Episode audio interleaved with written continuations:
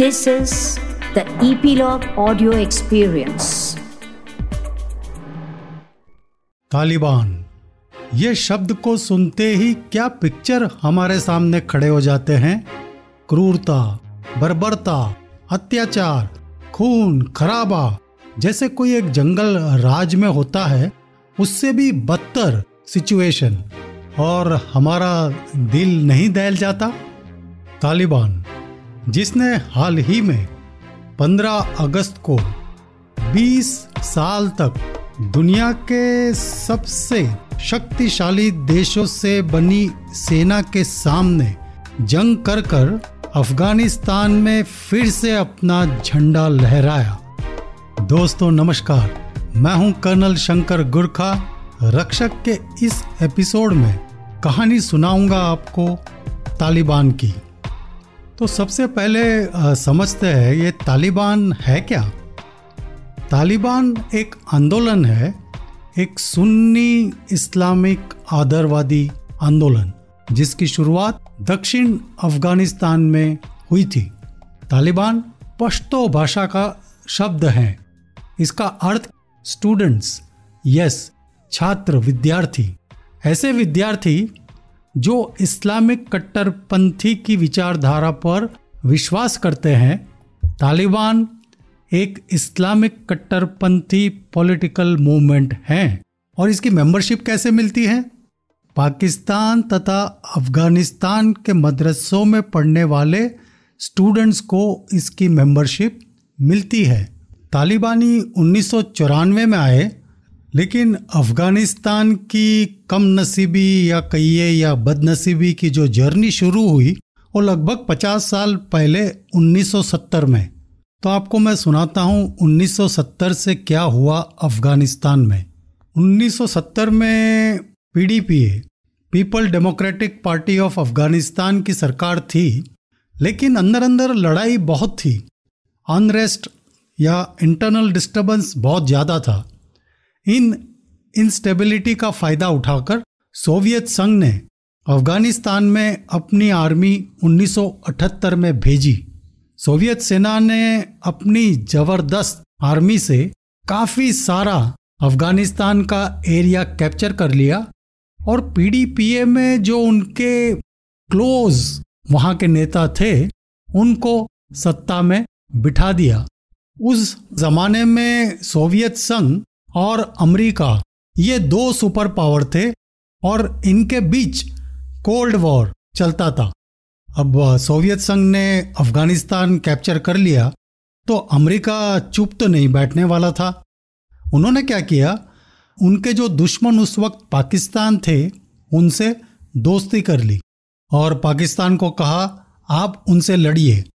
लेकिन पाकिस्तान बहुत छोटा देश था, डायरेक्टली यूएसएसआर या सोवियत संघ की आर्मी से मुकाबला तो नहीं कर सकता था तो पाकिस्तान ने ऐसे यूथ को इकट्ठा करना शुरू किया जिनके पास कोई काम धाम या इनकम नहीं थी या बेरोजगार बैठे हुए थे, उनको ट्रेनिंग देना शुरू किया और फिर ऐसे ट्रेंड फाइटर्स और पाकिस्तान के ऑफिसर्स का एक आर्मी बनाकर सोवियत संघ की आर्मी के सामने इन्होंने लड़ाई शुरू की। अब, इस आर्मी को अमेरिका के सीआईए ने मॉडर्न वेपन्स दे रखे थे, जैसे कि anti aircraft missile launchers grenades A K forty seven Pakistan ने एक और घटिया चाल चली। उन्होंने ऐसा माहौल बनाया कि सोवियत संघ ने जो हमला किया है वो अफ़गानिस्तान पर नहीं, लेकिन इस्लाम पर हमला है। काफ़ी सारे मुस्लिम देश, जैसे सऊदी अरेबिया, इराक, इन्होंने भी इनको फाइनेंशियल सपोर्ट देना शुरू किया और इसके अलावा इन देशों से कई लोग भी जुड़े इसमें लड़ाई में। और इसमें ज़्यादातर अरब वॉल्टियर्स थे और इन्हें अफगान अरब कहा जाता था। और इसमें जो मेन थे, ओसामा बिन लाडिन अलकायदा के। इन सब कारणों की वजह से जो मुजाहिदीन की आर्मी थी, वो काफ़ी स्ट्रांग थी और अच्छा तरीके से लड़ाई करने लगी। इसके अलावा एक और दूसरा इंपॉर्टेंट फैक्टर था, उस वक्त सोवियत संघ धीरे धीरे टूट रहा था अलग अलग देशों में। रशिया, यूक्रेन, ये सब बिखर रहा था। तो इनकी जो आर्थिक हालत थी, वो बिल्कुल ठीक नहीं थी। तो अपनी आर्मी को वो सपोर्ट नहीं कर पा रहे थे तो उन्होंने अपनी आर्मी को अफ़गानिस्तान से वापस हटा लिया। सोवियत संघ जैसी तगड़ी आर्मी को हराने की वजह से मुजाहिदीन अफ़गानिस्तान में हीरो बन गए और इसमें मुख्य थे जो मुल्ला ओमार और ओसामा बिन लाडिन सोवियत संघ के जाने के बाद पीडीपीए ने 89 में अपनी गवर्नमेंट बनाई और प्रेसिडेंट मोहम्मद नजीबुल्ला बने। ये गवर्नमेंट 92 तक चली, पर सोवियत संघ के सपोर्ट के बिना कमज़ोर पड़ने लगी और फिर वॉर लॉर्ड्स ने अपना अपना माथा उठाया। वॉर लॉर्ड्स मतलब अपने अपने इलाके के दादा। अपना इलाका कैप्चर कर कर वहाँ पर राज करते थे वॉर लॉर्ड्स, जैसे नॉर्थ वेस्ट, साउथ, ईस्ट में कई अलग अलग वॉर लॉर्ड्स होते थे। और उन सब में से एक मुजाहिद कमांडर रबानी प्रेसिडेंट बन गए और अफ़गानिस्तान को इस्लामिक स्टेट बना दिया। हालाँकि उन्हें और भी पावरफुल वॉरलॉर्ड से लड़ाई करनी पड़ी। उनके डिफेंस मिनिस्टर अहमद मसूद, जो कि मशहूर नॉर्दर्न सेक्टर से पंजशीर वैली से थे, ने बाकी वॉर लॉर्ड्स को हराकर काबुल पर कंट्रोल करने में बड़ी मदद की उनकी। मसूद ने सबको एक करने की कोशिश भी की, लेकिन उत्तर अफ़गानिस्तान में जनरल दोस्ताम और पश्चिम में इस्माइल खान ने अपने इलाके को पकड़कर रखा। ना उन्नीस में मुजाहिदीन उमर अब्दुल्ला जो पाकिस्तान में मदरसा में पढ़ाते थे, वे कंधार आए। तालिबान मूवमेंट की शुरुआत हुई। उनके फॉलोअर, उनके स्टूडेंट्स ही बने। तलीब, यानी कि जो उनके स्टूडेंट्स थे मदरसा में, वो सारे उनके फॉलोअर बन गए। तालिबान वॉर लॉर्ड्स कल्चर ख़त्म कर स्ट्रिक्ट इस्लामिक शरिया लॉ लगाना चाहते थे और इसको पाकिस्तान का पूरा सपोर्ट था। तालिबान ने कंधार प्रोविंस को पूरा कैप्चर कर लिया। शुरू शुरू में तालिबान की लोकप्रियता बहुत ज़्यादा थी, क्योंकि अफ़गान की जनता वॉरलॉर्ड कल्चर से परेशान थी। तालिबान ने करप्शन पर लगाम कसी, जो अव्यवस्था थी। मतलब इंटरनल डिस्टरबेंस था, उस पर अच्छा कंट्रोल किया। और अपने नियंत्रण में ले लिया। और इलाके इतने सुरक्षित किए कि सब अपना कामकाज बड़ी शांति से करते थे, इसलिए अफ़गान की जनता को तालिबान अच्छे लग रहे थे। और ये सपोर्ट से दक्षिण पश्चिम अफ़गानिस्तान से तालिबान ने जल्दी ही अपना प्रभाव बढ़ाया।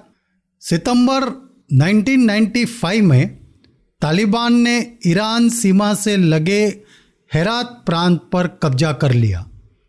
इसके एक साल बाद तालिबान ने रबानी सरकार को सत्ता से हटाकर अफ़गानिस्तान की राजधानी काबुल पर कब्जा कर लिया। अब आइए थोड़ी अलकायदा की बातचीत करते हैं। अलकायदा के उसामा बिन लाडिन को 1996 में सूडान से निकाला गया। वो जलालाबाद पहुँचा और ईस्ट अफ़गानिस्तान में अलकायदा का एक बहुत बड़ा बेस सेटअप कर लिया। तालिबान के लीडर मुल्ला उमार अब्दुल्ला का खास फ्रेंड बन गया।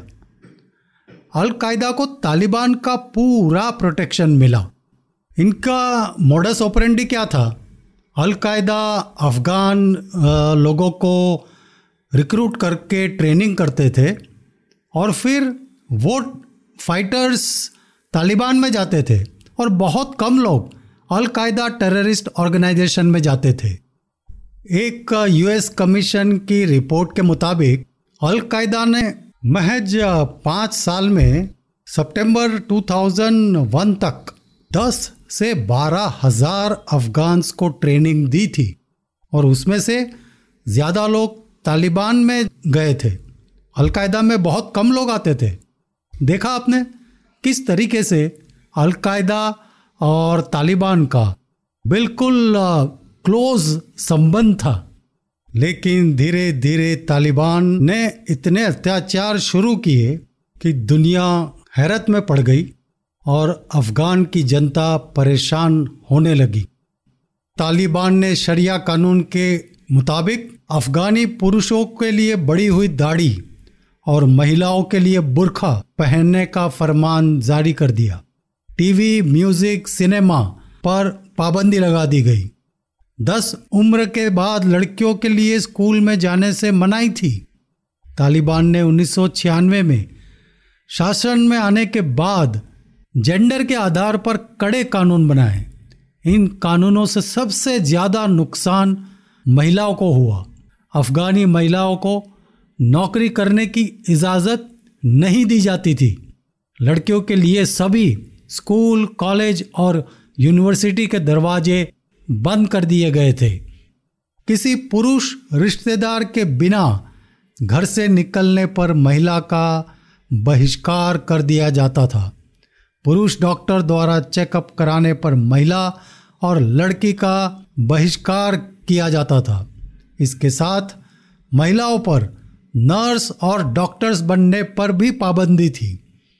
तालिबान ने किसी भी आदेश का उल्लंघन करने पर कैसी तालिबानी सज़ा देते थे, अब जरा उनके बारे में आपको बताता हूँ। घर में बालिका विद्यालय चलाने वाली महिलाओं को उनके पति, बच्चों और स्टूडेंट्स के सामने गोली मार दी जाती थी। प्रेमी के साथ भागने वाली महिलाओं को भीड़ में पत्थर मारकर मौत के घाट उतार दिया जाता था। गलती से अगर किसी बूढ़ी महिला का बुरखे से पैर भी नज़र आ जाए तो उनको भी पीटा जाता था। किसी पुरुष डॉक्टर्स द्वारा महिला रोगी के चेकअप पर पाबंदी थी। इसकी वजह से कई महिलाएँ मौत के मुँह में चली गई। कई महिलाओं को घर में बंदी बनाकर रखा जाता था। इसके कारण महिलाओं के आत्महत्या के किस्से बढ़ने लगे और इन सब की वजह से अफगान जनता का भी धीरे धीरे तालिबान से विश्वास उठ रहा था और थोड़े बहुत उनके अगेंस्ट में प्रदर्शन भी होते थे। जैसा मैंने पहले कहा आपको कि अमेरिका ने ही मुजाहिदीनों को ट्रेनिंग देकर सोवियत संघ के सामने खड़ा किया था और इन्हीं मुजाहिदीनों से ही तालिबान बना था। तो ऐसा क्या हुआ कि यूएस फिर तालिबान के अगेंस्ट हो गया? इसकी वजह थी यूएस एम्बेसी पर अलकायदा का बॉम्ब अटैक। ईस्ट अफ्रीकन की सिटीज़ में, ट्रक में बॉम्ब भरकर यूएस एम्बेसी पर एक्सीडेंट कर दिया गया, जिसमें तकरीबन 200 लोगों की जान गई और ये हुआ 1998 में। और ये अलकायदा ने यूएस से बदला लेने के लिए किया था। इजिप्ट इस्लामिक जिहाद के चार टेररिस्ट को अल्बेनिया में पकड़ा गया था, क्योंकि उन्होंने इजिप्ट में काफ़ी टेररिस्ट इंसिडेंट्स किए थे। उनको वहाँ से इजिप्त भेजने के लिए यूएस ने काफ़ी मदद की थी और इसी का बदला लेने के लिए अलकायदा ने ये बॉम्ब अटैक किया था। अब इस अटैक से यूएस ने तालिबान को वार्निंग दी कि ओसामा बिन लैडन को यूएस के हवाले किया जाए और अलकायदा के बेस को अफ़गानिस्तान से ख़त्म किया जाए। लेकिन ऐसा नहीं हुआ। इसके बाद यूएस ने एंटी तालिबान फोर्सेस का एक नॉर्दर्न अलायंस बनाया और जिसमें अहमद शाह मसूद खास लीडर थे, उन्हें सपोर्ट करना शुरू किया। अब अगस्त 2001 में एक अग्रीमेंट हुआ, जिसमें यह तय हुआ कि यूएस तालिबान को कड़ी चेतावनी देगा कि ओसामा बिन लाडन को हैंडओवर करिए और अफ़गानिस्तान से अलकायदा का बेस डिस्ट्रॉय कर दीजिए। और अगर ऐसा नहीं किया तो नॉर्दर्न अलायंस को पूरा सपोर्ट देगी यूएस आर्मी, तालिबान से लड़ने के लिए। अगर ये दोनों स्ट्रैटेजी फेल हो जाती है तो यूएस आर्मी लड़ाई के लिए अफ़गानिस्तान पहुंचेगी। अब अहमद शाह मसूद ने सारे एंटी तालिबान फोर्स को इकट्ठा करना शुरू किया। और यूएस के सपोर्ट से तालिबान के सामने लड़ाई चालू की। उन्होंने दुनिया के सामने हर जगह ये बात रखी कि तालिबान इस्लाम धर्म का गलत इस्तेमाल कर रहा है। ये सब घटनाओं से तालिबान बहुत दबाव में आ गया और तालिबान और अलकायदा ने मिलकर दुनिया को चौंकाने वाला अटैक किया। 9 सितंबर 2001 को अहमद शाह मसूद की हत्या की गई। दो अलकायदा के टेररिस्ट, जर्नलिस्ट के रूप में टीवी इंटरव्यू लेने गए और वीडियो कैमरा में बम लगाकर अहमद शाह मसूद की हत्या की गई। 11 सितंबर 2001 कौन भूल पाएगा? अमेरिका के वर्ल्ड ट्रेड सेंटर और पेंटागन में हवाई हमला। अलकायदा के टेररिस्ट ग्रुप ने एयर फ्लाइट्स को किडनैप कर वर्ल्ड ट्रेड सेंटर और पेंटागन पर क्रैश किया। World Trade Center Twin Towers बर्बाद हो गए। हज़ारों की जान गई। और फिर अमेरिका ने कड़ी कार्रवाई शुरू की।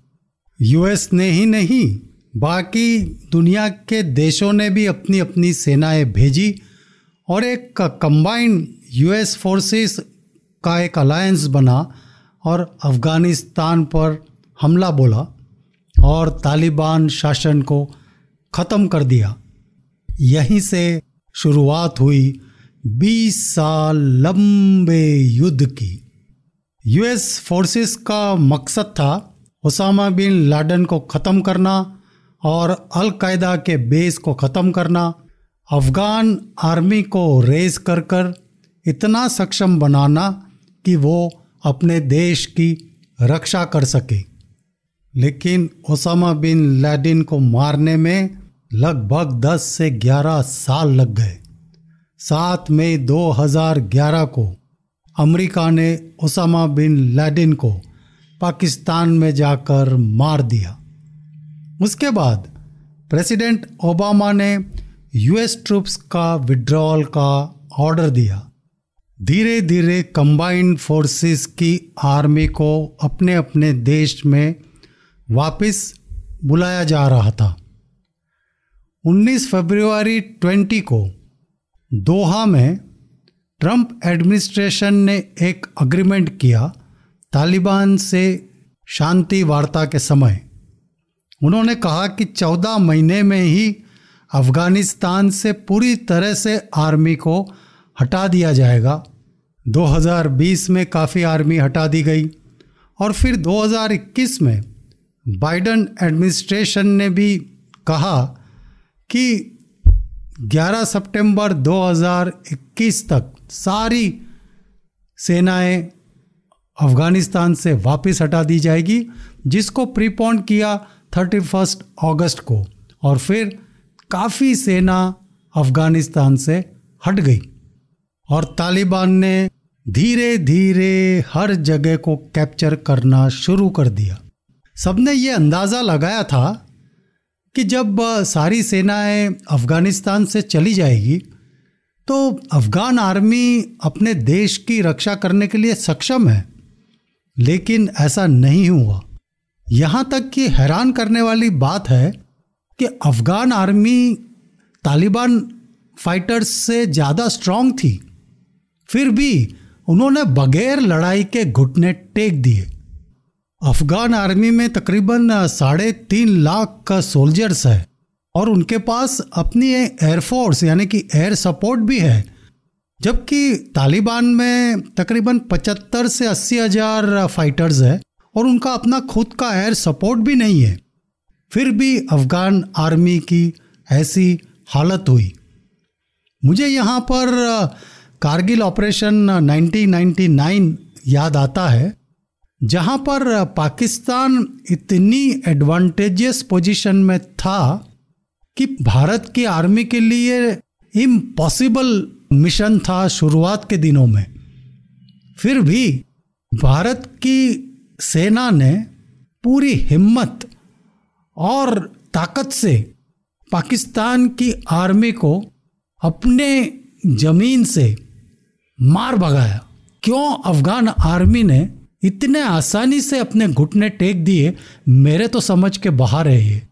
कुछ ही हफ्तों में 15 अगस्त 21 को तालिबान ने काबुल को भी कैप्चर कर लिया।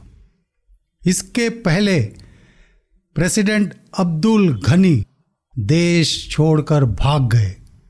इस 20 साल की लड़ाई की कॉस्ट क्या थी? लगभग 2.2 ट्रिलियन डॉलर से भी ज़्यादा खर्चा किया गया। इतनी जाने गई जिसकी कोई कीमत नहीं लगा सकते। यूएस आर्मी के 2400 से ज़्यादा सोल्जर्स चार हज़ार से ज़्यादा सिविलियन कॉन्ट्रैक्टर पैंसठ हज़ार से ज़्यादा अफगान सोल्जर्स मारे गए और सैतालीस हज़ार से ज़्यादा अफगान सिविलियन मारे गए और लगभग इक्यावन हज़ार के करीब तालिबानी फाइटर्स मारे गए। और तालिबान के डर से जनता का क्या हाल है वो हम तो सभी देख ही रहे हैं टीवी न्यूज़ में। और एक्चुअली क्या होगा, वो तो आने वाला समय ही बताएगा। लेकिन दोस्तों, यहाँ पर सवाल उठता है 20 साल आर्मी को ट्रेनिंग देकर खड़ा किया अफगान आर्मी को, क्यों उन्होंने चंद ही हफ्तों में घुटने टेक दिए? क्यों यूएस आर्मी या कंबाइंड अलाइड फोर्सेस तरीके से अफगान आर्मी को खड़ा नहीं कर पाई। क्यों ये सब फेल हो गया और तालिबान फिर से अफ़गानिस्तान को कैप्चर करके सत्ता में आ गया और जनता का वही हाल अब फिर से होने वाला है जो 1996 से 2001 के बीच में हुआ था।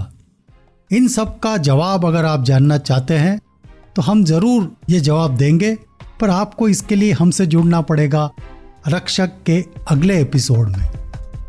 तो ये था इपीलॉग की ओर से रक्षक का एक और एपिसोड। अगर आपको ये एपिसोड पसंद आया तो एप्पल पॉडकास्ट पर फाइव स्टार से ज़रूर रेट करना। और अपने दोस्तों के साथ भी इसे शेयर करिए।